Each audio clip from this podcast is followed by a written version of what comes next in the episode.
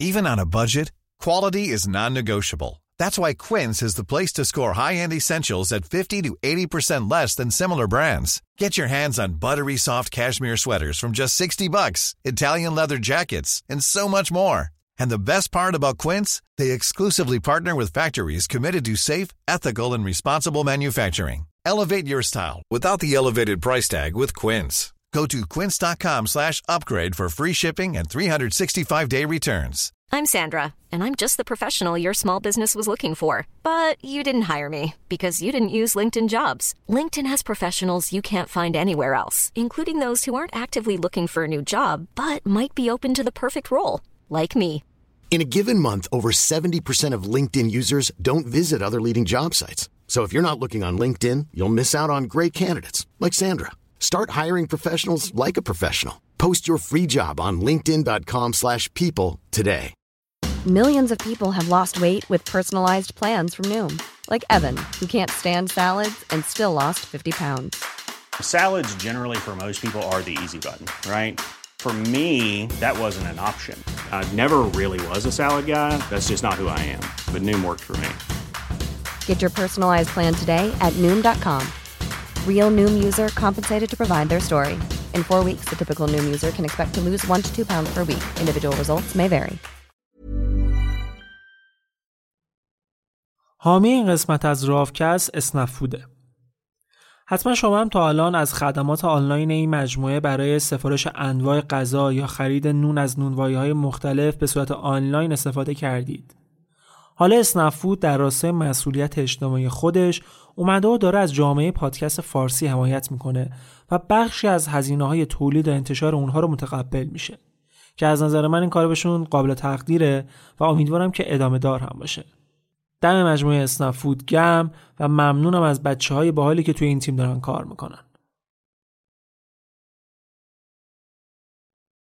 اگر از شما بخواین که قولهای دنیای تکنولوژی رو نام ببرید قطعا اگر در گزینه اول نگید گزینه دومتون دیگه اپله. شرکتی چند ملیتی با چندین هزار کارمند و میلیاردها دلار دارایی که می‌تونه با ثروتی که الان داره شرکت های تسلا و اوبر رو یه جا بخره. تکنولوژی که اپل خلق کرده در تمام دنیا قابل دسترسه و کمتر کسی رو میشه پیدا کرد که حداقل یه بار با یکی از محصولات این شرکت برخورد نداشته باشه. از گوشی و لپتاپ گرفته تا ساعت و گجت های مختلف. البته این موفقیت قطعا بدون ذهن خلاق و پشتگار خستگی ناپذیر آدمی مثل استیو جابز غیر ممکن بود. حالا تو این قسمت از رافکست قراره که داستان به وجود اومدن این قول تکنولوژی رو به همراه زندگی نامه از استیو جابز خالق این قول بشنوید.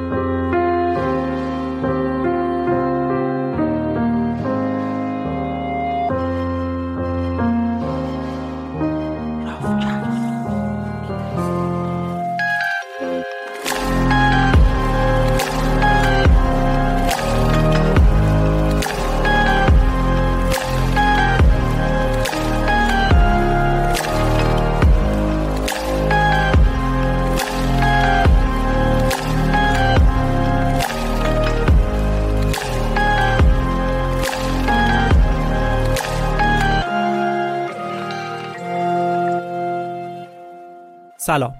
من ایمان نجادت هستم و شما به 38 مین اپیزود راوکست گوش می‌کنید که در آبان 1400 منتشر میشه. تو هر قسمت از راوکست شما ماجرای یک داستان واقعی یا یک رویداد مهم رو میشنوید و تو این قسمت هم قرار داستان زندگی استیو جابز رو بررسی کنیم و با هم با زندگیش بیشتر آشنا بشیم و ببینیم که چی شد. اپل به یکی از بزرگترین و ثروتمندترین کمپانی های دنیا و با ارزش ترین برند تبدیل شد. اپیزود 38 استیو جابز و ظهور اپل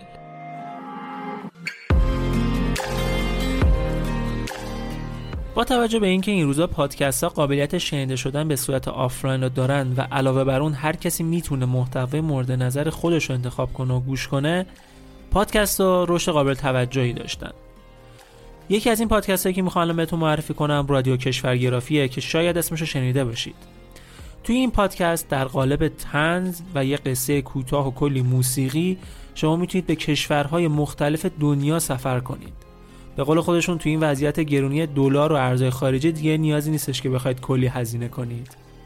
حتما پادکستشون رو subscribe کنید و گوش بدید. لینک وبسایتشون هم به نشانی کشورگرافی و لینک پادکستشون رو هم توی توضیحات اپیزود گذاشتم رادیو کشورگرافی.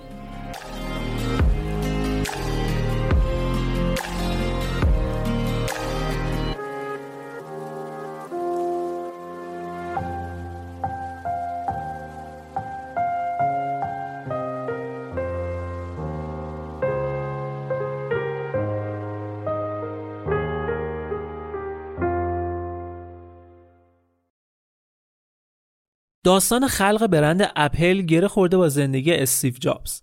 و برای اینکه بهتر روند به وجود اومدن این شرکت رو بررسی کنیم باید اول با خود استیو جابز این نابغه سیلیکون ولی آشنا بشیم و ببینیم که کی بود و چه کرد و چطور تونست امپراتوری اپل رو به وجود بیاره. استیو جابز سال 1955 در سان فرانسیسکو متولد شد. جالبه بدونید که پدرش یه مرد سوری به اسم عبدالفتاح جندلی بوده. مادرش هم جوان کارول بود. تولد خارج از برنامه استیو جابز نتیجه رابطه مادرش در دوران دانشجویی با دوست پسرش عبدالفتاح بود. پدر مادر 23 ساله استیو به خصوص مادرش نمی‌تونستن اون رو نگه دارن. هم شرایطش رو نداشتن هم خانواده جوان مسیحی های سفت و سختی بودن که اصلا از رابطه دخترشون با یه عرب مسلمون راضی نبودن. واسه همین تصمیم می‌گیرن به اسپارانش به یه خانواده تحصیل کرده و ثروتمند. اما ظاهرا پدر استیو از این ماجرا خبر نداشته. چون یه جایی گفته بود که ما وقتی تابستون اومده بودیم سوریه جوانا بیخبر برگشت آمریکا و بدون اینکه به من یا کسی دیگه ای بگه پسرمون رو به دنیا آورد و سپردش به یه خانواده داوطلب. اون موقع که تو تعطیلات سوریه بودن جوانا هنوز باردار بوده استیو متولد نشده بود. اما این خانواده ثروتمند خیلی زود جا زدن. ظاهرا به این نتیجه رسیده بودن که دلشون یه دختر می‌خواد.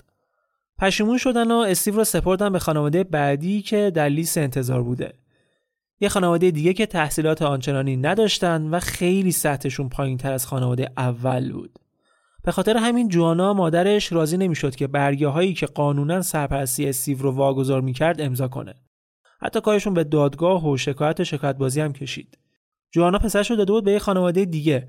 اون هم داده بودنش به یکی دیگه. واسه همین نمی‌تونست راحت بیاد پسش بگیره چون قبلا از حق خودش برای سرپرستی استیو که یه زمانی قرار بود اسمش عبداللطیف باشه گذشته بود. حالا دیگه وارد دادگاه بازی نمیشم. خلاصش این شد که جوانا راضی شد استیو رو به خانواده دوم بده اما به یک شرط. با این شرط که هر طور شده اونو بفرستنش دانشگاه و تحصیل کرده بارش بیارن. پدر مادر جدید استیو آدمای اجتماعی و فعالی بودند کلارا مادر خوندهش حسابدار بود و پدرش پل هم مکانیک ماشین بود. ماشین دست دوم می‌خرید یه دستی به سروشون می‌کشید و میفروخت. حالا جالب اینه که یه مدت بعد پدر مادر واقعی استیو با هم دیگه ازدواج کردن. همون عبدالفتاح و جوانا. اتفاقا بچه دارم میشن یه دختر. البته شاید این واگذار کردن بچهشون به خانواده دیگه بزرگترین خدمتی بود که این دختر پسر جوون در حق بشر انجام دادن. چون در این صورت اصلا مشخص نبود که استیو کنار اونا هم همین مسیری رو بره که در کنار خانواده جدیدش پیش گرفت. بعدا وقتی از خود استیو در مورد پدرخونده مادرخوندهش پرسیدن خیلی ناراحت شد. کلا در مورد خانواده جدیدش که ازش سوال می‌کردن به هم میریخت. برگشت گفتش که بی برو برگرد پدر مادر واقعی من کلارا و پل هستن. اونایی که شما اسمشون رو پدر مادر واقعی گذاشتید برای من فقط و فقط حکم بانک اسپرم و تخمک رو دارن نه چیزی بیشتر از این. کلا همیشه از اینکه فرزن خونده بوده ناراحت بود. اولین باری هم که راضی شد پدر مادر واقعیش رو ببینه 27 سالش بود. تو 27 سالگی تازه با این موضوع کنار اومد. سال 1967 خانواده جاز با تمام پولی که داشتن تو منطقه مانتین ویو یه خونه سخابه خریدن و خانواده چهار نفرشون رو منتقل کردن اونجا. گفتم چهار نفره برای اینکه پل و کلارا یه مدت بعد از اینکه سرپرستی استیو رو به عهده گرفتن یه دختر بچه دیگه رو هم میارن پیش خودشون که دیگه تیم دوست داشتنیشون رو تکمیل کنن. این خونه جدید و پارکینگ این خونه تبدیل شد به محل رویا پردازی استیف خونهشون در دره سیلیکون بود. البته اون موقع هنوز به سیلیکون ولی که الان ما می‌شناسیم تبدیل نشده بود. فقط چند تا از شرکت های نظامی فعالیتشون شروع کرده بودند ولی استارتش خورده بود که تبدیل بشه به مرکز تکنولوژی دنیا. استیو از همون بچگی عاشق ور رفتن با چیزهای الکترونیکی و فضولی تو اینجور وسایل بود. پدرش پولم خیلی به این احساس کنج کاویش جواب می‌داد کمکش می‌کرد. پا به پاش تو پارکینگ خونه میشست با هم هر دستگاهی که گیرشون میومد و دل رودشون ریختن بیرون و دوباره سرهمش می‌کردن. پدرش هم مکانیکی بلد بود هم از الکترونیک چیزای سر در می آورد اینجوری شد که با هم توی اون پارکینگ کلی وقت میگذروندن. اسیف تو دوران مدرسه هم نمیشه گفت که خیلی درس خون و نابغه بود ولی شاگرد ضعیفی هم نبود. اما چیزی که آزارش می‌داد هم مدرسه ایاش بودن. همیشه اذیتش می‌کردن. مدرسه براش شده بود کابوس. جدا از این اصلا با روند تحصیلی رسمی که توی مدرسه بود کنار نمیومد نمی‌تونست خودش با فضای مدرسه هماهنگ کنه. این شرایط باعث شد که خانواده جابز محل زندگی و مدرسه اسیف رو عوض کنن و برن به این خونه ای که الان بهتون گفتم. استیو تهدیدشون کرده بود حتی. گفته بود اگه مدرسهش رو عوض نکنن کلا درس و زندگی و همه چی رو می‌ذاره کنار. زندگی در دره سیلیکون نقش خیلی مهمی توی شکلگیری شخصیت و شکوفایی استعدادهای استیو داشت. از چه جهت؟ مثلا یه موردش این بود که در همسایگی خانواده جابز یه آقایی زندگی می‌کرد که از کارکنان شرکت HP بوده. این آقا وقتی علاقه و ذوق و شوق استیو رو می‌بینه بهش پیشنهاد میده که توی یکی از میتینگ های HP که به صورت روتین برگزار می‌شده شرکت کنه. توی این میتینگ ها دور هم میشستن و در مورد تکنولوژی های جدید و این چیزا حرف می‌زدن. استیو هم خود خواسته. میگه چرا که نه؟ حتما. حالا اینجا چند سالشه استیو جابز؟ 13 14 سال. همین دور همی و حضور استیو براش یه بازدید رایگان از یه بخشی از شرکت HP رو ردیف می‌کنه و با جدیدترین کامپیوتر این شرکت هم آشنا میشه. و از اونجا بوده که عشق و علاقه استیو به کامپیوترها هم بیشتر از قبل میشه.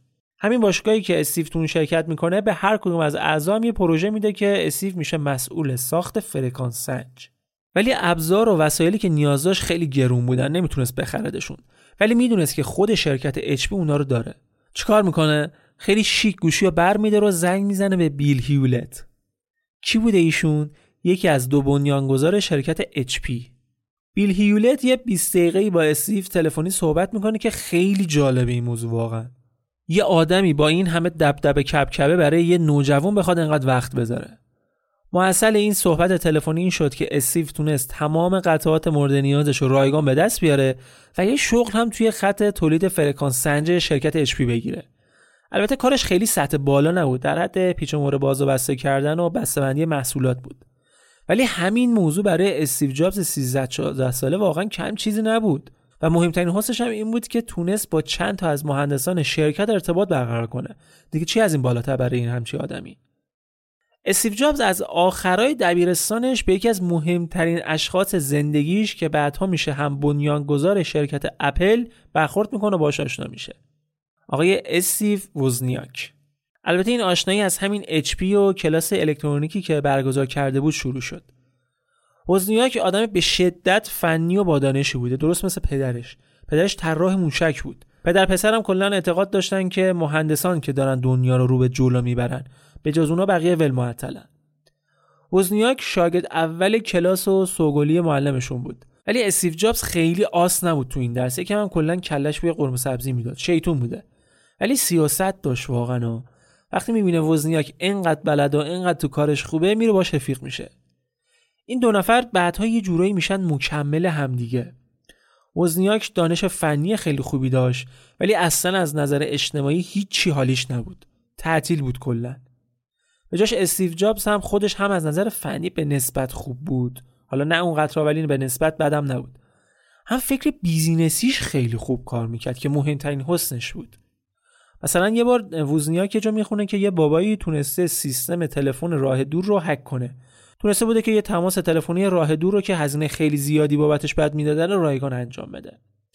بعد این دوتا هم میشینن کنار هم دیگه کلی فکر و ایده مطرح می‌کنن که بتونن از طریق ساخت یه device ی همین کار انجام بدن. البته می‌خواستن که بعدها این device رو بفروشن. اتفاقا موفق هم میشن. device blue box رو می‌سازن که شبکه AT&T بزرگترین شبکه مخابراتی آمریکا رو دور بزنه و تماسهای راه دور رایگان بگیره. غیر قابل ردگیری هم بود این موضوع. حتی یه بار وزنیاک توی یکی از این تماسها خودش رو جای هنری کیسینجر سیاستمدار آمریکایی جا زده و زنگ زده بود واتیکان که با پاپ صحبت کنه. شما ببین چقدر جونور بودن این دوتا. با وجود اینکه کارشون غیر قانونی بود ولی شروع کردن به فروش device های blue box. هر کدومش 150 دلار میفروختن. واسه خودشون چند تمام می‌شد؟ 40 دلار. اینجوری چند هزار دلار پول به جیب زدن. خود استیو جابز میگه که نکته مهم ماجرای این blue box ها این بود که با یه دستگاه چند ده دلاری صدها میلیون دلار زیرساخت مخابراتی در دنیا رو زیر سلطه خودمون در آوردیم و اگه تجربه ساخت این دستگاه نبود شاید هیچ وقت کامپیوترهای اپل هم ساخته نمی‌شدن. استیو وارد کالج که شد درسش تمام نکرد. انصراف داد. با اینکه با اصرار زیاد خانوادهش راضی کرده بود که به کالج رید که یک کالج گرون قیمت هم بود بفرستنش ولی خیلی زود فهمید که حوصله کلاسا و درسای این کالج هم نداره. فهمید که فقط داره پول خانواده رو هدر میده. انصراف میده. ولی از طرفی هم دوست داشت تو محیط دانشگاهی بمونه. نمی‌خواست از فضای دانشگاه دور بشه. اما حوصله و پول کلاسای دانشگاه هم نداشت. چیکار کنم؟ چیکار نکنم؟ تونست مخ مسئولین دانشگاه رو بزنه که یه سری از کلاسای این کالج هنری رو رایگان بیاد. مثل چی؟ مثل خوشنویسی. این کلاس خوشنویسی همون کلاسیه که استیو جابز بعدها در موردش حسابی صحبت می‌کنه. اون میگه که کلاس خوشنویسی بود که به من برای فونت‌ها و رابط کاربری و ظرافت طراحی های مک ایده داد. میگه اگه من این کلاس رو نرفته بودم این فونت هایی که داری تو محیط ویندوز می‌بینید هم وجود نداشت. حالا چه به ویندوز داره این موضوع؟ دلیل این حرفش این بود که استیو معتقد بود که ویندوز یک کپی از مک بوده و مایکروسافت ویندوز رو از روی اون کپی کرده در واقع دزدیده خلاصه اینکه جابز اهل دانشگاه نبود و تو دوران دانشجویی هم سر و گوشش با دخترها حسابی می جنبید. بیشتر وقتا هم با دوست دخترش کریسان و یکی از دوستای صمیمیش دنیل کوتکی الستی می زدن. بله الستی. کلا با این رفیقش دنیل خیلی جور بود. عاشق مکتب بودایی هم بودن. به خاطرش چند ماه حتی رفتن هند. حالا جلوتر داستان این هند رفتنشون هم بهتون میگم. ولی قبلش بریم سراغ زمانی که استیو جابز توی آتاری استخدام میشه.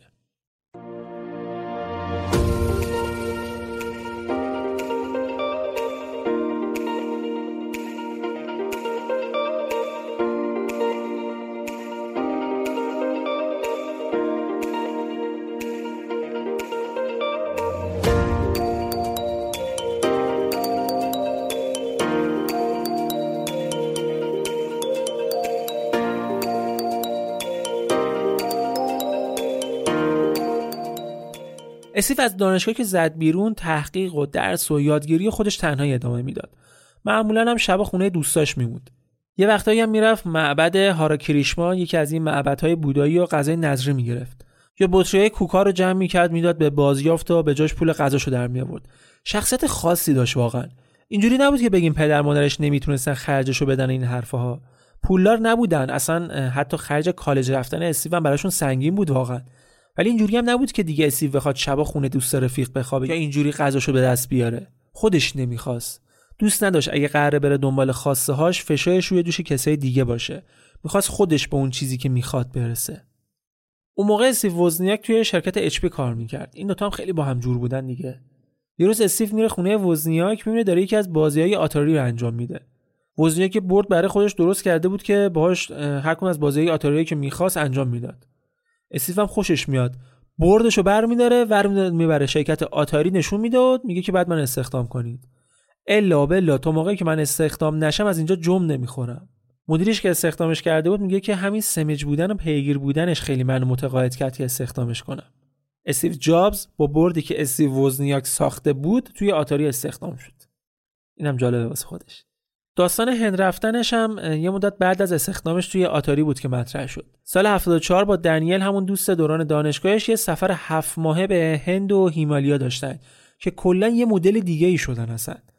وقتی که برگشتن به خصوص استیو یه جوون گیاهخوار شیفته مکتب بودای عاشق تکنولوژی بود. شده بود پیرو مکتب زن یکی از مکتبهای آین بودا که تمام حرفش این بود که دنبال سادگی باشید و از پیچیدگی های عقلی و منطقی دوری کنید این حرفا. همین عقاید هم اگه دقت کنید توی طراحی های ساده ولی شیکی که محصولات اپل دارن به چشم میاد. این مینیمال گرایی که دارن. رژیم های غذایی مختلف هم می‌گرفت. یه مدت گیاهخوار شد بعد زد تو کار خامخاری بعد میوه خاری کرد. ولش هم می‌کردی کلا همه جا پا رهنه می‌رفت علاقه خاصی هم به استفاده نکردن از محصولات خوشبو کننده و هموم نرفتن داشت. کلا میگم تیپ شخصیت خیلی جالبی داشته. از هند که برگشتن بهش یه پروژه دادن که یه بازی جدید طراحی کنه برای آتاری. خیلی همون این بازی رو انجام دادیم. من نمی‌دونم دقیقا اسمش چیه ولی همونیه که یه چیزی مثل توپ توی صفحه بالا پایین میره. بعد وقتی که می‌رسه پایین صفحه یه چیزی اون پایین هست که بعد اینور اونورش کنید نذارید توپ بخوره زمین. دوباره برش گردونید بالا که اون خونه های مربعی بالای سفر بخوره. حالا چند روزه بعد تحویل می‌دادیم پروژه رو؟ چهار روزه. اسیف هم پروژه رو برمیداره میره سراغ وزنیاک و چهار شبانه روز روش کار می‌کنن و به موقع تحویلش میدن. حالا چقدر براش دستمزد گرفتن؟ هفت هزار دلار. ولی اسیب بیمعرفت برگشته بود به وزنیاک گفته بود که فقط 700 دلار بابتش پول گرفتن. بعد یه چک 350 دلاری برداشت داد به وزنیاک که مثلا بیا اینم سهم تو. بقیه پول خودش زد به این کار اسیف خیلی برای وزنیاک ناراحت کننده بود. وقتی شنید که آتاری چقدر بابت این پروژه پول داده جا خورد.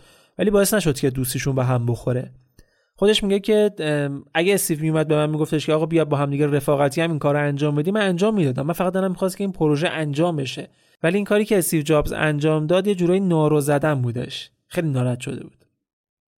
استیو دوباره یه روز تو خونه وزنیاک یه برد جدید می‌بینه. حالا برای کسی که ممکنه ندونه برد چیه چون من چند بارم هی برد برد کردم بگم که تقریبا خیلی ساده بخوام بگم البته. تقریبا چیزی شبیه های امروزیه که توی کیس های کامپیوتر می‌بینید. شما یه همچین چیزی در نظر بگیر. استیو که این برد رو می‌بینه متوجه میشه که وزنیاک اونو به یه تلویزیون خیلی کوچیک وصل کرده و داره ازش تصویر می‌گیره. شاخکاش چیز میشه. میگه الا بلا بعد بیای این برد رو که کیبورد هم می‌شد بهش وصل کرد و ببریم هومبرو در موردش حرف بزنیم و معرفیش کنیم. هومبرو یه جور باشگاه کامپیوتری بود که هر کسی که یه اختراعی داشت و حالا به نوعی یه دستگاه درست کرده بود میورد اونجا به بقیه معرفی می‌کرد. سعی می‌کرد برای تولیدش سرمایه گذار جذب کنه. این دو نفرم میرن اونجا و بردشون رو که اسمشو گذاشته بودن Apple One معرفی می‌کنن. بهتون میگم که دلیل این نامگذاری هم چی بوده. محصولشون که معرفی کردن تقریبا برای هیچ کس جذابیتی نداشت. دست از پا دراز داشتن برمیگشتن که یکی از اعضای باشگاه میاد و در مورد دستگاهشون باشون صحبت می‌کنه. این آقا میشه اولین خریدار محصولات اپل در تاریخ. یه فروشنده لوازم و قطعات کامپیوتری بود که چشمش برد اپل رو گرفته بود و با استیو جابز هم قرار مدار می‌ذاره که در مورد خرید Apple One با هم دیگه صحبت کنن. حالا در مورد نقش این دوتا استیو بهتون بگم. خود استیو وزنیاک واقعا یه مهندس به تمام معنا بود. گفتم که سر ماجرای پروژه آتاری هم اون بود که کمک استیو جابز کرد یا همین برد Apple One رو اون داشت میساخت. حالا این مهندس همه چیز تموم تعاملش با بقیه و فکر اقتصادی و تجاریش تقریبا کار نمی‌کرد. این اونجایی بود که استیو جابز میومد و خلا رو پر می‌کرد. خودش از نظر فنی نمیگم خوب نبود ولی واقعا به خوبی وزنیاک نبود. اما یه businessman به تمام معنا بود. کاملا بلد بود چجوری مخ سرمایه گذاره بزنه چجوری محصولاتش رو معرفی کنه. اینجوری بگم استیو وزنیاک پشت صحنه رو میچرخوند و عالی هم این کار رو انجام می‌داد و استیو جابز هم فروش ویترین رو مدیریت می‌کرد. روزی که استیو جابز میره با این اولین خریدار Apple One صحبت کنه اون آقا بهش میگه که ببین من قرار نیست الان ازت چیزی بخرم و هوا برت نداره. فعلا فقط می‌خوام در موردش صحبت کنیم. استیون بهش میگه که ببین منم نیومدم چیزی بهت بفروشم فدات شم. چون همین الانش هم کلی مشتری دارم و دارم پیشنهاداتو بررسی می‌کنم. طرفش میگه ای دیگه من که دیدم توی هوم رو هیچکس تحویلتون نگرفت. استیو بهش میگه فکر کردی اونجا اولین جایی بود که ما رفتیم؟ ما تا حالا 100 جو محصولمون رو نشون دادیم. خلاص یه خالیایی واسه هم دیگه میبستن بوندسلیگایی. کاری کرد که طرف همونجا بهش گفت من 50 تا برد ازت می‌خرم به قیمت 400 دلار. هر برد 400 دلار. موقعی که استیو داشت از مغازه طرف میومد بیرون باهاش یه قرارداد بسته بود برای 100 تا برد به قیمت هر کدوم 500 دلار. به این میگن نبوغ. استیو گفته بود که 60 روزه تمام بردها رو هم تحویل میده. به وزنیا که گفت بعد 60 روزه تحویل بدیم زد تو سر خودش. 60 روزه؟ مگه میشه همچین چیزی آخه؟ چه جوری گفت چرا نمیشه؟ جابز 21 ساله و وزنیاک 26 ساله رفتن پارکینگ خونه پدری استیو رو جمع جور کردن و این گاراژ تبدیل شد به یکی از مهمترین گاراژ های دنیا. جایی که اپل از دل اون بیرون اومد. این دو نفر به همراه رونالد وین اساسنامه شرکت رو نوشتن و اپل رو به عنوان یک برند و یک شرکت کامپیوتری هم ثبت کردند البته رونالد وین فقط ده روز بعد از ثبت شرکت به خاطر اینکه از نظرش اپل آینده ای نداره سهامش رو که 10 درصد کل سهام شرکت بود رو فقط به قیمت 2300 دلار به استیو جابز و وزنیاک فروخت. که اگه این کارو نکرده بود الان ارزش سهامش فکر کنید چقدر بود؟ 35 میلیارد دلار. فکر کنم ایشون بزرگترین بازنده تاریخ باشن. البته کسی هم بوده که اولین لوگوی اپل رو هم طراحی کرده و حداقل یه حرکت مثبتی انجام داده بوده. همون لوگوی معروفی که نیوتون رو زیر درخت سیب نشون میده. بگذریم. اسیف برای اینکه بتونن سفارش رو به موقع تحویل بدن چند تا از دوستان دوران دانشگاهش آورد کمک که یکیشون همون دنیل کوتکی بود. شروع کردن ساخت بردها و سر 60 روز هم همه رو تحویل دادن. بردها رو که تحویل دادن طرف این نگاهی کرد و گفت خب کو بقیهش بقیهش بقیه چیه؟ گفت کیبوردش کو نمایشگرش کو؟ استیو گفت داداش ما به شما برد فروختیم و دیگه کیبورد و مانیتورش خودت اینجا از چیزایی که داری جفت و جور کن یه دست کامل کامپیوتر شخصی به مشتریت بده که بره حالشو ببره. خلاصه بعد از کلی بحث طرف راضی میشه که همینا رو خالی خالی ازشون بگیره و بفروشه. ولی گفت اگه برداد فروش نره دیگه بهت سفارش نمیدم. اینجا دقیقا همون لحظه ای بود که جرقه ساخت کامپیوتر اپل دو تو ذهن استیو زده شد. یه کامپیوتر خونگی کامل با کیس و کیبورد و مانیتور. حالا قبل از اینکه بریم سراغ ساخت اپل دو ببینیم که چی شد که اصلا اپل در مورد انتخاب اسم اپل واقعا حرف زیاده. بهتر که چند رو بررسی کنیم که ببینیم که استیو جابز چی شد که اصلا به این اسم رسید در نهایت. چند تا دلیل براش میارن که من مهمترینش رو براتون میگم. اولین چیزی که گفته میشه اینه که خب استیو جابز رژیم غذایی میوه خاری داشته. صبح تا شب میوه میخورده و واقعا هم سیب براش جایگاه خاصی داشت یه میوه مقدس که اسمش هم خیلی راحت تو ذهن هر کسی که یه بار بشنودش میمونه. و از همه مهمتر این که در دفتر تلفن هایی که اون موقع بوده بر اساس حروف با اسم اپل بالای اسم آتاری قرار می گرفته که این یه حسن بود براشون.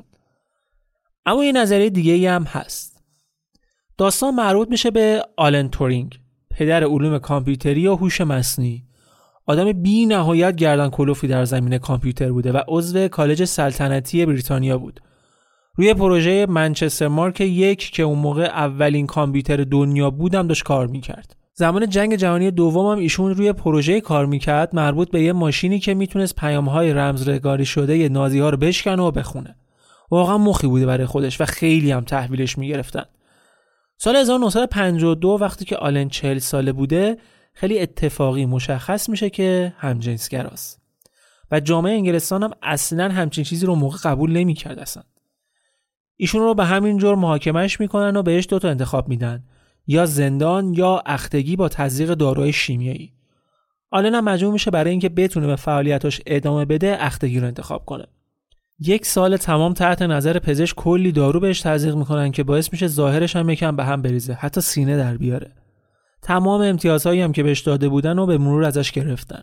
سر همین داستانا شدیدن افسرده شد و سال 1954 جسدش رو در شرایطی پیدا می‌کنن که یک سیب گاز زده سمی کنارش بوده. خودکشی کرده بوده. سیب گاز زده لوگوی اپل هم که احتمالا دیدید. اول که تصویری از نیوتون بود زیر اون درخت سیب معروف ولی بعد به یه سیب گاز زده تغییر پیدا می‌کنه. با رنگ بندی هایی که بسیار بسیار به پرچم رنگین کمانی اقلیت های جنسی شبیه. می‌تونید همین الان سرچ کنید و این شباهت هم ببینید. اینم بالاخره یه نظریه دیگه. به حال ولی چیزی که خیلی بیشتر روش تاکید دارن همون دلیل اولیه که توضیح دادم.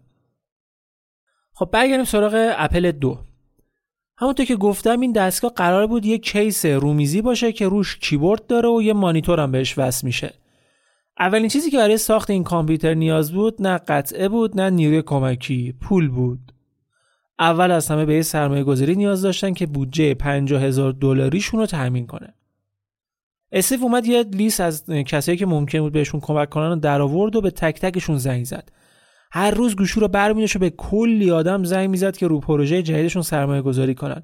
ولی هیچ کس حاضر نمی‌شد کمکی بهشون بکنه. تا اینکه یه روز که همه تیم که اون موقع یه تیم 6 نفره شده بودن تو شرکت یا همون گاراژ خونه پدری استیو نشسته بودن یا آقایی با این ماشین خفن و کت شلوار ترتمیز میاد پایین و خودشو معرفی می‌کنه و میگه که من دوست فلانی هم تو شرکت آتاری. بهم گفته که تا الان حداقل 100 بار بهش زنگ زدی. گفته بیام ببینم چی میگی و حرف حسابت چیه. استیو میگه که آقا جان داستان ما اینه. قراره که همچین چیزی رو تولید کنیم که به عنوان یه انقلابی در کامپیوترهای خونگی شناخته بشه. کلی هم حرف می‌زنن و این میگه و اون میگه و آخرا طرف میگه که باشه. اگه اینجوریه و اینقدر از خودتون مطمئنید من 90 هزار دلار بهتون پول میدم ولی به شرطی که کار رو به نتیجه برسونید. اینا که گفت یهو همه ذوق زده شدن ولی اسیف خیلی سریع و خونسرد گفت کمه. 90 هزار تا کمه. حالا کلا 50 هزار هم بیشتر نمی‌خواستن دیگه. اسیف گفت 90 هزار دلار برای ما کافیه ولی برای اون چیزی که شما دنبالشید و اون سودی که شما نیاز دارید کمه. علاوه بر این 90 هزار دلار باید یه وام 250 هزار دلاری 10 درصد هم بهمون بدید که باز پرداختش از زبانی شروع بشه که ما خودمونم وارد سود شده باشیم. این پشر عجوبه بوده واقعا. جای 50 هزار دلار 90 هزار تا نقد گرفت یه وام 250 هزار تایی 10 درصد سودم گرفت که باز پرداختش تازه از موقع شروع می‌شد که شرکت بیفته تو سود. اپل دو ترکوند به معنای واقعی ترکوند. یکی از محبوب ترین کامپیوترهای شخصی شد که تا اون موقع داشت تولید می‌شد و برای تولیدش هم واقعا وقت گذاشته بودن. این کامپیوترها اولین کامپیوترهایی بودن که فلاپی میخوردن. استیو جابز برای طراحی فلاپی ها رفته بود ژاپن تا از نزدیک روند ساخت واکمنهای سونی رو ببینه. اون موقع واکمنهای سونی کل بازار گرفته بودن. رفته بود اونا رو ببینه تا بتونه برای کامپیوترشون نوع طراحی فلاپیا و جای قرار گرفتنشون یه ایده بگیره. Apple One سال 76 اومد Apple Two سال 77 بعد از تولید Apple Two هم دنیل و استیو و دوست دخترش کریسان هم یه خونه گرفتن و رفتن سه تایی تو خونه جدیدشون. سه سال بعدم سال 1980 سهام اپل وارد بورس شد. و بعد از شرکت فورد در سال 56 بیشترین میزان جذب سرمایه رو تا موقع به خودش اختصاص داد.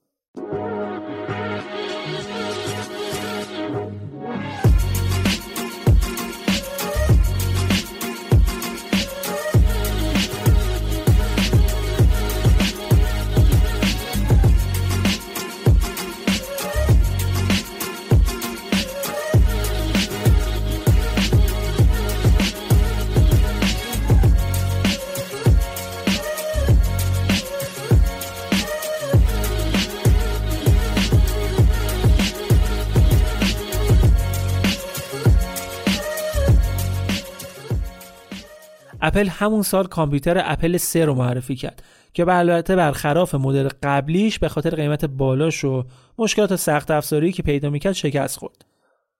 دو سه سال بعدم استیو جابز تصمیم گرفت که مدیران مطرح دنیا رو دور خودش جمع کنه توی شرکت قدرتمند بسازه. مثلا زنگ زد به یکی از مدیرای عالی رتبه پیپسی کولا بهش گفت که ببین می‌خوای تا آخر عمرت آب و شکر تولید کنی یا بیای کنار ما دنیا رو تغییر بدی اسیف بلد بود با همچین آدمای چطوری حرف بزنه. به چالش میکشیدشون. با طرز حرف زدنشون قشنگ شیرشون می‌کرد که بیان براش کار کنن. بعد از اپل 3 نوبت به کامپیوتر لیسا رسید که داستان اسکوزاریش هم خیلی جالبه. کریسان میگه اون آخره رابطهمون رفتار استیو با من خیلی عوض شده بود. بد رفتاری می‌کرد محبت نمی‌کرد. تمام اولویتش شده بود اپل. من واقعا می‌خواستم ترکش کنم که متوجه شدم بله حاملم. وقتی این موضوع رو به استیو گفتم اون موقع 23 سالش بود. شدیدا عصبانی شد. دنیل میگه استیو مرتب می‌گفت این بچه من نیست این بچه من نیست این داره منو گول می‌زنه این به من خیانت کرده. حاضر نمی‌شد مسئولیت بچهش رو قبول کنه. و همینطوری کریسان رو ترک کرد و رفت. استیو و کریسان از هم جدا میشن و سه روز بعد از اینکه دخترشون به دنیا میاد دوباره سرکله استیو پیدا میشه. البته نیومده بود واسه آشتی. آمده بود برای اینکه برای دخترشون یه اسمی انتخاب کنن. اسیف اول خیلی علاقه داشت که اسم دخترش رو کلر بذاره. ولی آخر سر اسم لیسا به توافق رسیدن و کریسان هم میگه که من بعدها فهمیدم که اسیف قرار بود یه کامپیوتری تولید کنه به اسم کلر. واسه همین خیلی اصرار داشت اسم دخترمون این بذاریم. چون بعدها که برگشت سر کارش همین کامپیوتر اسمش شد لیسا. اولین کامپیوتری هم بود که رابط کاربری گرافیکی داشت و موس هم داشت. البته پروژه هم شکست خورد و خیلی هم موفق نبود. ولی بد نیست بدونید که استیو تا سالهای سال لیسا رو دختر خودش نمی‌دونست. حتی با اینکه آزمایش دی ای هم ثابت کرده بود که لیسا دختر اونه ولی حاضر نشد قبولش کنه. تو روزگاری که ثروت استیو جابز از یک میلیون دلار در سال 1978 رسیده بود به 250 میلیون دلار در سال 80 کریسان برای اینکه خرج خودش و بچهش رو در بیاره پیش خدمتی اینو اونو می‌کرد. استیو برای اینکه نخواد مسئولیت لیزا رو قبول کنه یه برنیه داد و کریسان متهم کرد که با مردای دیگه رابطه داره. و خودش هم می‌گفت که من عقیمم مثلا من بچه دار نمیشم. حالا جالب اینه که تو دوران دانشگاه این استیو بوده که به جز کریسان با دختره دیگه هم رابطه داشته. ولی بعدا دادگاه استیو رو مجبور کرد که ماهیانه 500 دلار برای مخارج دخترش بده. لیسا بعدها توی کتابی که منتشر می‌کنه توی اون از بدرفتاریای استیو و نامادریش لورن پاول میگه. استیو از این همسرش هم خانم پاول که تا آخر عمرم باش زندگی کرد دو تا دختر یه پسر داشت. لیسا میگه با اینکه پدرم میلیونر بود ولی تا مدت ها به من هیچ پولی نمی‌داد. همش می‌گفت هیچ ارسی قرار نیست برات بذارم. ماها نمیذاش مادرم ببینم. پول دانشگاه با کمک دوست آشنا می‌دادم. میگه بخاری تو اتاق من حتی نمیذاش موقع که هوا سرد می‌شد. حتی خود استیو خیلی اصرار داشت که بگه اسم کامپیوتر لیسا رو از روی اسم دخترش نذاشته. ولی بعدها خودش به این نویسنده این موضوع رو میگه و اونم داستان لو میده. تازه آخرای سال زندگیش بود که استیو جابز به خاطر رفتاری که با دخترش داشت عذرخواهی کرد و حاضر شد که اونو قبول کنه. البته لیسا هم بخشیدش ولی واقعا حیفه که دختر استیو جابز باشی و تا سالهای سال سهمت از همچین پدر این چیزا باشه. Burrow's furniture is built for the way you live. From ensuring easy assembly and disassembly to honoring highly requested new colors for their award-winning seating, they always have their customers in mind. Their modular seating is made out of durable materials to last and grow with you. And with Burrow, you always get fast, free shipping. Get up to 60% off during Burrow's Memorial Day sale at burrow.com slash ACAST. That's burrow.com slash ACAST. burrow.com slash ACAST. I'm Sandra, and I'm just the professional your small business was looking for. But you didn't hire me because you didn't use LinkedIn jobs. LinkedIn has professionals you can't find anywhere else, including those who aren't actively looking for a new job but might be open to the perfect role, like me. In a given month, over 70% of LinkedIn users don't visit other leading job sites. So if you're not looking on LinkedIn, you'll miss out on great candidates like Sandra. Start hiring professionals like a professional. Post your free job on linkedin.com/people today. از لیسا که بگذریم شرکت اپل بعد از اون رفت سراغ مکینتاش و مکینتاش رو وارد بازار کرد. که این پروژه هم انتظارات اونجوری که باید و شاید برآورده نکرد. فقط تونستن 50 هزار تا از سری کامپیوترهای مکینتاش رو بفروشن. هرچی که شرکت بزرگتر می‌شد شخصیت و رفتار خود استیو جابز هم بیشتر به چشم می اومد خیلی بد اخلاق بود. مخصوصا با طراحان و مهندسان جوانتر. هنوزم با این همه شهرتی که پیدا کرده بود مثل قبل تحت تاثیر آینای بودایی و هندی زندگی می‌کرد. هنوز عادت داشت یه روزایی پاورنه بره سر کار. دیر به دیر می‌رفت هموم اسپری خوش بکننده استفاده نمی‌کرد. می‌گفت من میوه خارم نیازی به خوش بکننده ندارم که. چون این مدل رژیمی که من دارم نمی‌ذاره بوی بد بده بدنم. ولی خب بقیه باش موافق نبودن. جابز با مدیر عامل وقت اپل جان اسکالی درگیرم شده بود حسابی. بهش می‌گفت تو اصلا به درد مدیریت اپل نمی‌خوری. حالا این آقای کی بود؟ این مدیر عامل وقت اپل آقای جان اسکالی. همون کسی که خود استیو جابز از پپسیکولا آورده بودش. همون کسی که بهش گفته بود می‌خوای تا آخر عمرت آب و شکر تولید کنی یا بیای کنار من دنیا رو تغییر بدی. جان اسکالی دلیل شکست پروژه مکینتاش رو استیو جابز می‌دونست. به خاطر همین از تیمی که روی این کامپیوتر کار می‌کردن گذاشتش کنار. اختلافات این دو نفر انقدر بالا گرفت که اسکالی از هیئت مدیره خواست که بین خودش و استیو جابز یکی رو انتخاب کنند و انتخاب هیئت مدیره هم کی بود؟ جان اسکالی. و اینجوری شد که استیو جابز سال 1985 از شرکتی که خودش تأسیس کرده بوده به اونجا رسونده بودش اخراج شد. جابز در مورد اسکالی بعدها گفت که من آدم اشتباهی رو برای شرکت استخدام کرده بودم. اون تمام زحمات ده ساله من رو برای اپل از بین برد. ولی واقعا استیو جابز مدل برخوردش با بقیه جالب نبود اصلا. تقریبا اون اوایل تاسیس اپل کار اصلی رو وزنیاک داشت انجام می‌داد. ولی جابز بود که همه جا خودش رو مینداخت جلو و یه جورایی همه کار رو معرفی می‌کرد. حتی وقتی که اپل وارد بورس شد یکی از کارمندان اجرایی شرکت پیشنهاد داد که به دنیل کوتکی دوست قدیمی و صمیمی استیو جابز هم سهامی برابر با سهام خود استیو جابز بدن. چون به هر حال اونم از ابتدای شروع کار اپل که از اعضای اصلی بوده. ولی استیو جابز حتی اجازه نداد یک دونه سهم بهش داده بشه. خیلی حرفه. به هر حال جابز از اپل جدا میشه و دو تا شرکت جدید ثبت می‌کنه یکیش پیکسار بود که بخش گرافیکی شرکت لوکاس فیلم بود. این همون شرکتیه که کمپانی والت دیسنی خریدش و استیو جابز هم به عنوان یکی از اعضای هیئت مدیره دیسنی انتخاب شد. انیمیشن موفقی مثل داستان اسباب بازی ها، زندگی یک حشره، کارخونه هیولاها، والی در جستجوی نمو اینا همه رو این شرکت ساخته بود. استیو شرکتی که با 10 میلیون دلار خریده بود و سال 2006 با قراردادی به ارزش 7.5 میلیارد دلار به والت دیسنی فروخت و خودش با 7 درصد کل سهام شد بزرگترین سهامدار این کمپانی. سهامش حتی از مدیر عامل وقت و اعضای خانواده دیزنی هم بیشتر بود. شرکت بعدی که تأسیس کرد نکست بود. یه شرکت کامپیوتری که اولین مرورگرهای تحت وب رو به بازار عرضه کرد. استیو جابز این شرکت رو هم با 7 میلیون دلار بنیانگذاری کرد ولی خیلی تو زمینه فروش کامپیوتر کاری از پیش نبرد. رو آورد به کارهای پژوهشی تو زمینه های مرتبط با کامپیوتر. اما نکته مهم در مورد نکس اینه که این شرکت مسیر برگشت استیو جابز به شرکت اپل رو هموار کرد. اپل سال 1996 نکس رو به قیمت 429 میلیون دلار خرید. اونم در شرایطی که اصلا اوضاع مالی خوبی نداشته شرکت زیان‌ده شده بود. اپل با این کار می‌خواست استیو جابز رو برگردونه به شرکت تا بتونه خودش رو دوباره نجات بده. ببینید اپل تا موقعی شرکت کامپیوتری بود سیستم عامل منحصر به فرد خودش هم داشت از طرفی هم رقیبای سرسختی مثل مایکروسافت رو برابر خودش می‌دید که حدود 80 درصد بازار دستشون بود مایکروسافت و ویندوزش داشتن برنامه‌های کاربردی مثل آفیس رو ارائه می‌کردن که اصلا روی کامپیوتر اپل نصب نمی‌شد به خاطر همین دوران طلایی اپل که بعد از مکینتاش با معرفی پاور بوک ها که همون مکینتاش های قابل حمل بودن بهش رسیده بود یه چیزی شبیه همین لپتاپ های امروزی تو دهه 90 بعد از این دوران رسیدن به دوران رکود و ضررهای وحشتناک. از یه طرف برای اینکه بتونن خودشون رو نجات بدن اومدن تنوع محصولات رو بیشتر کردن. یه سری محصول بی اهمیت و غیر ضروری مثل مسیج پد که هیچ طرفداری نداشت تولید کردن. هزینه هاشون هم اینجوری بیشتر شد بیشتر رفتن تو ضرر. شرکت کاملا در دهه 90 رو به ورشکستگی بود. حالا بعد از خرید نکست و برگشت دوباره استیو جابز بعد از 11 12 سال طبق توافقی که انجام میشه استیو جابز هیچ پولی از اپل نمی‌گیره. به جاش یکونی میلیون از سهام شرکت رو برمیداره.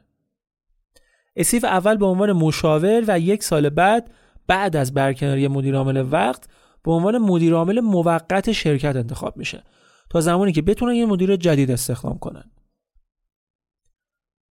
جابز برای اینکه بتونه اپل رو دوباره مسیر سوددهی برسونه از تکنولوژی نکست برای توسعه محصولات سیستم عامل مک فروشگاه اپل و آیتونز استفاده کرد و یکی از محصولاتی که سریع وارد بازار کردن آیمک بود. آیمکی که به عنوان یک کامپیوتر شخصی یا خونگی یه قیمت مناسب داشت و شد ناجی اپل. 800 هزار آیمک فروختن این آیمک ها برای اینکه جلب نظر بیشتری هم کنن رنگی منگی بودن بنفش و سبز و نارنجی و بعد بدنشون یه جوری بود که توی دستگاه رو می‌تونستی ببینی با همین محصول استیو جابز تونست شرکت از ضرر یک میلیارد دلاری بعد از پنج سال به سود 200 میلیون دلاری برسونه. همین همکاری با نکس هم بود که به خلق سیستم عامل iOS رسید. البته تا یادم نرفته اینم بگم که دیگه اینجا تو این دوره خبری از استیو وزنیاک هم نبود.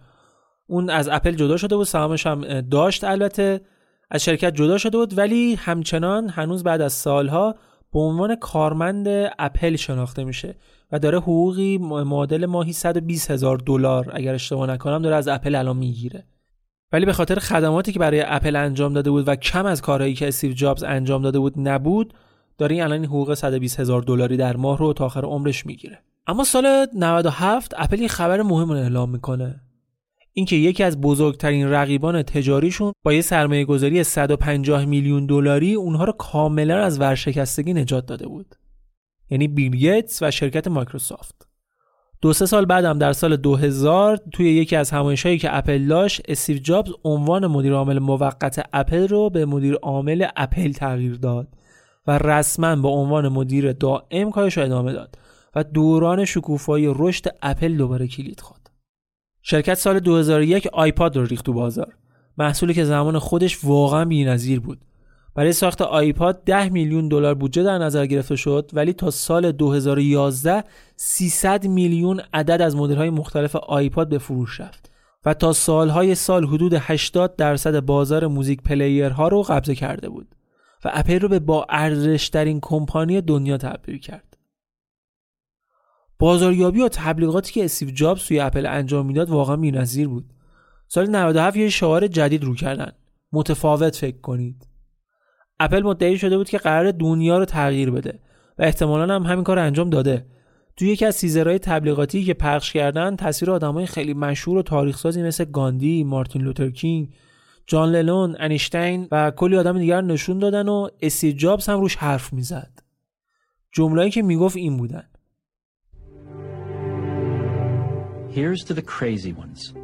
به افتخار دیوانه ها به افتخار آدم های عجیب و متفاوت. سرکش ها و دردسر سازان قطعه های ناجور پازل. کسانی که دنیا را جور دیگری می‌بینند و به قواعد علاقه ای ندارند به وضع موجود نیز قانع نیستند. می توانید صحبت هایشان را نقل قول کنید و با آنها مخالف باشید. می توانید آنها را تحسین کنید یا سرزنش کنید. اما تنها کاری که نمی توانید در مورد آنها مرتکب شوید نادیده گرفتنشان است. چون آنها دنیا را تغییر می دهند و نسل بشر رو رو به جلو پیش می برند ممکن است بعضی آنها را دیوانه ببینند. ولی به چشم ما نابغند چون دنیا را همانهایی تغییر می‌دهند که آنقدر دیوانند که فکر کنند از پس این کار برمیآیند.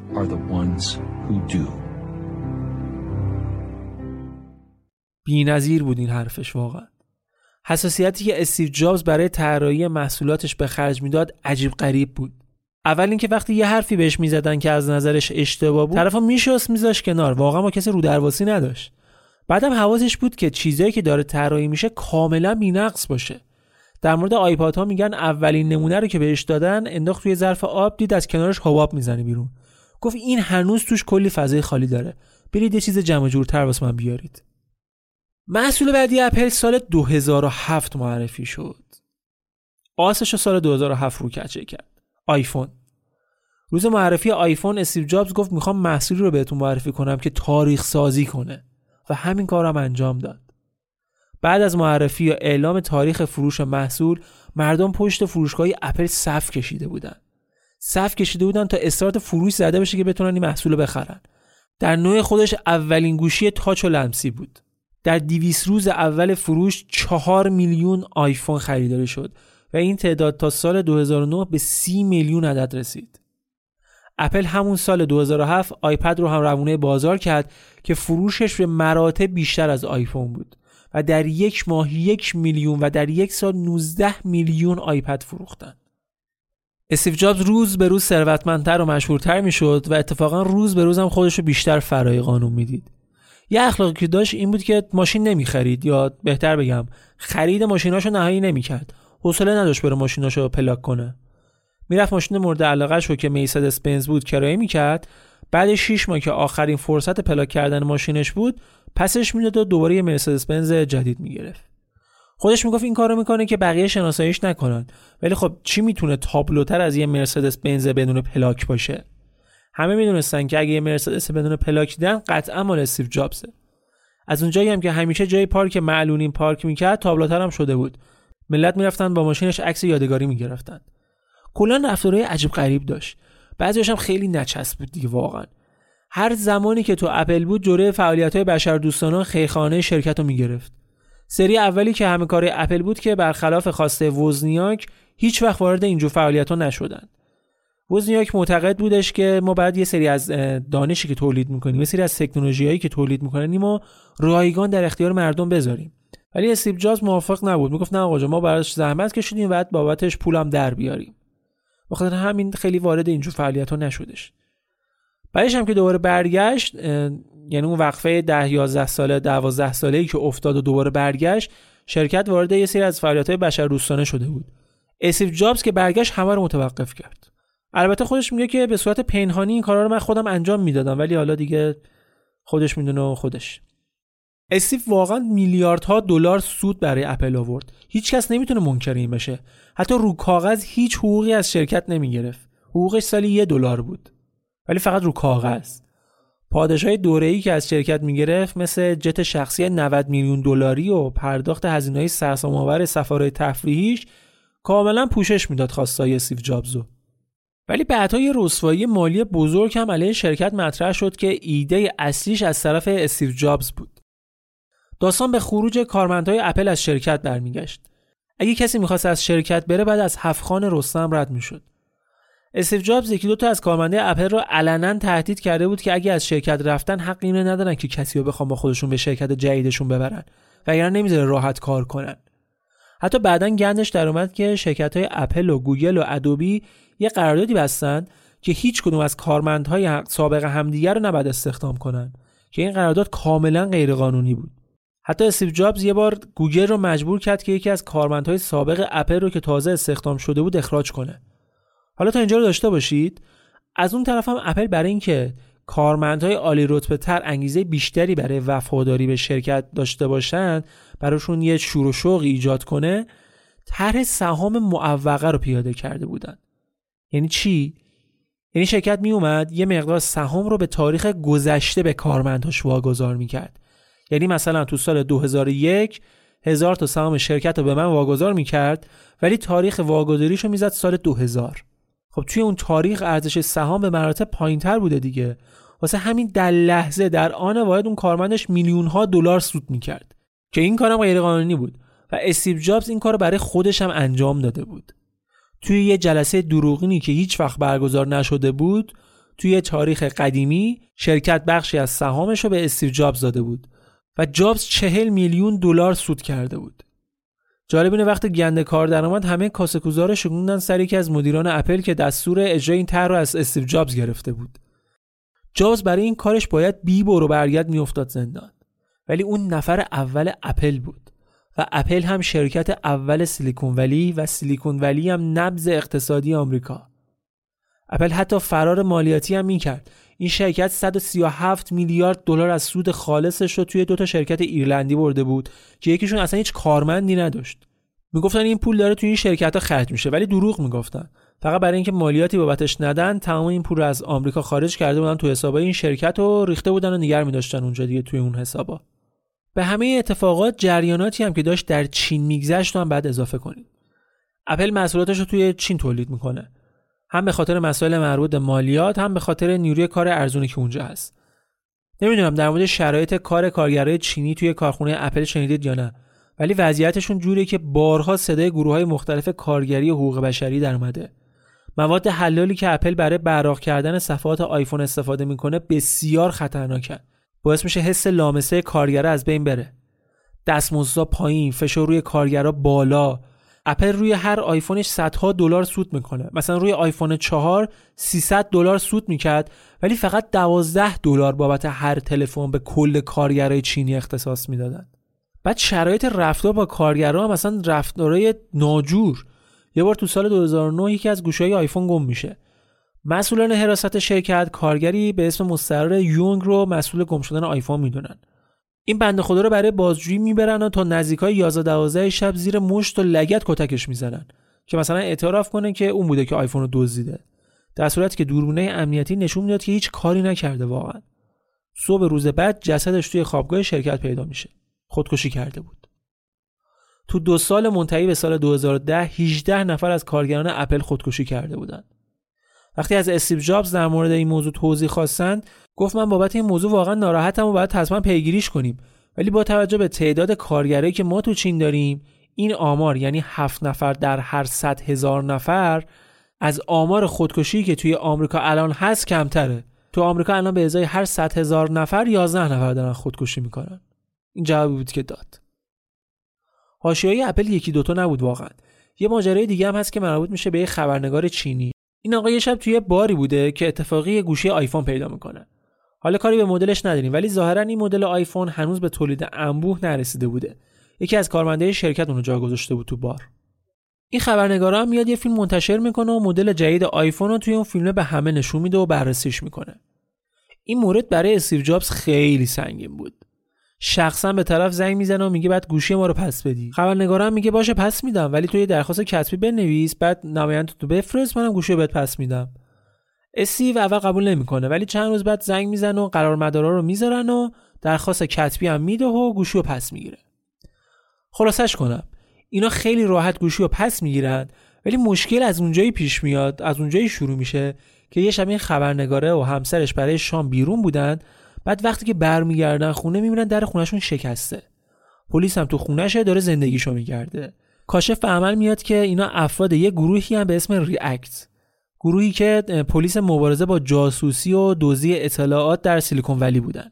استیو جابز شخصا از دادستان خواسته بود که این گروه بریز خونه این خبرنگاره. درس عبرتی باشه برای هر کسی دیگه که بخواد از این کار رو بکنه. حالا این ماجرا کی بوده؟ چند ماه قبل از مرگ استیو جابز. اما بشنوید در مورد مریضی استیو جابز. سال 2005 بود که اون توی جشن پایان سال دانشگاه استنفورد در مورد مریضیش حرف زد و گفت که پزشکا سال قبلش یکی دو سال قبلش یعنی سال 2003 سرطانش رو تشخیص دادن و اعلام کردن که چند ماه بیشتر زنده نمیمونه. سرطانش هم ظاهرا قابل درمان نیست و همون موقع هم ازش نمونه برداری کرده بودن. اما یه مدت بعد مشخص میشه که مریضیش با عمل جراحی قابل درمانه و بعد از اینکه عمل کرده دیگه مشکلی نداره. دروغ می‌گفت. اسیف حداقل نه ماه برابر خواسته دکترا برای انجام عمل مقاومت کرده بود. با داروی گیاهی داشت خود درمانی می‌کرد تا وقتی که فهمید دیگه کار از کار داره میگذره. واقعا دیگه داره میمیره. اونجا دیگه مجبور شد که عمل کنه. بعد از عمل شانسش برای زنده موندن خیلی بالاتر رفت. ولی روز به روز قشنگ می‌شد دید که تحلیل میره. دیگه داره لاجون میشه. دیگه حتی توی همایش های اپل هم کمتر شرکت می‌کرد. سرطانش تا کبدش هم گسترش پیدا کرد و مجبور شدن پیوند کبد انجام بدن. وقتی خبر وخامت حال استیو جابز منتشر شد ارزش سهام اپل هم مرتب افت می‌کرد. ولی امپراتوری که استیو جابز ساخته بود هنوز این شرکت رو تو لیست با ارزشترین شرکت های دنیا نگه داشته بود.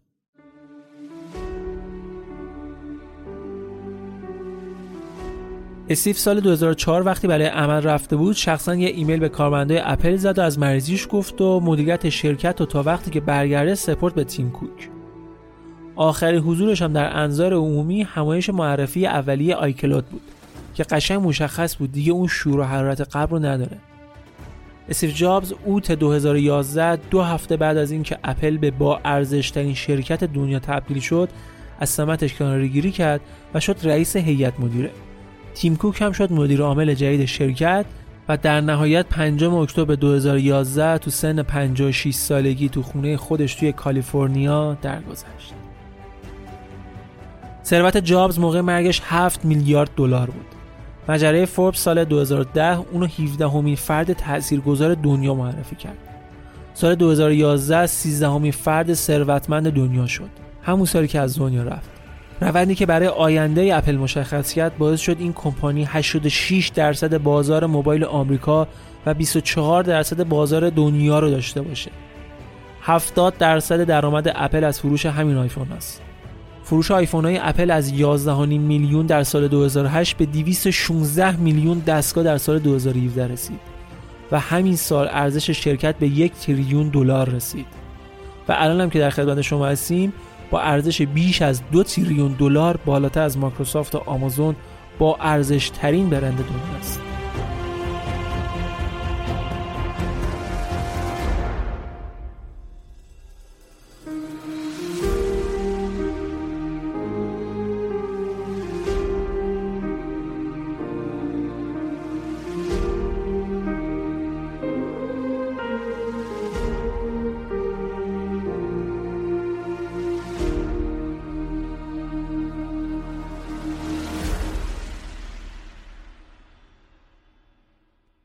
تمام این چیزایی که گفته شد در مورد زندگی شخصی استیو جابز در مورد مشکلات مانیش رفتارش در مورد رسوایی های اپل طرز برخوردش با کارگران چینی اینا رو نگفتیم که یه وقت بخوایم از ارزش های استیو جابز اپل کم کنیم. بیشتر هدف این بود که مشخص بشه که پشت هر موفقیت هایی یه ایراداتی هم ممکنه وجود داشته باشه. همیشه اون ویترینه به اون خوشگلی و اون قشنگیه که ما داریم می‌بینیم نیستش. ولی بدون شک نه من نه هیچ کس دیگه نمی‌تونه منکر این بشه که استیو جابز دنیا رو تغییر داد به معنی واقعی. اپل دنیا رو تغییر داد. نبوغی که استیو جابز داشت پشت کاری که استیو جابز داشت اگه هر کدوم از ماها یک صدامش رو داشتیم شاید وضعمون خیلی بهتر از این حرفا بود. بدون شک بدون تردید استیو جابز و برند محبوبش اپل مسیر تکنولوژی دنیا رو تغییر دادن و این قابل انکار نیست.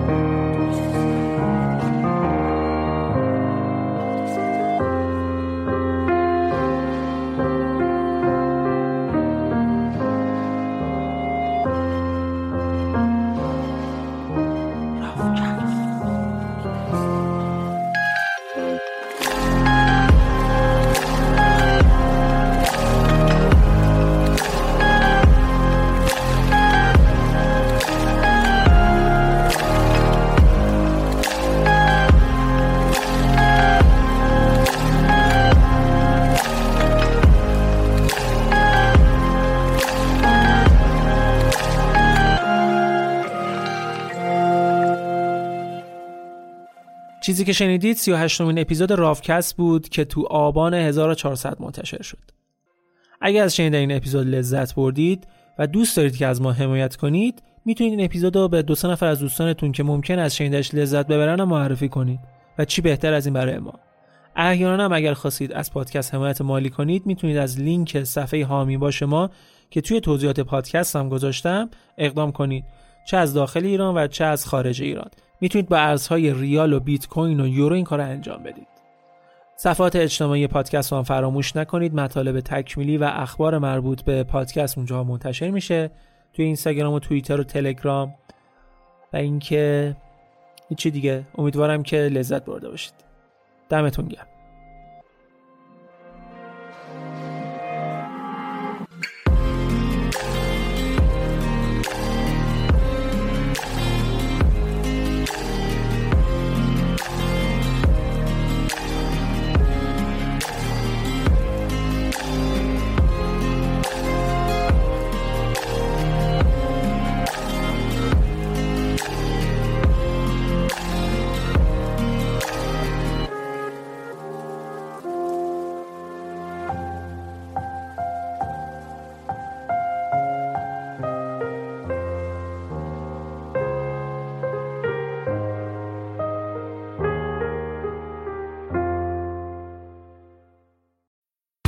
This break is brought to you by Adobe Photoshop. Here's a fun fact every day, millions of people around the world use Photoshop to create all kinds of cool stuff.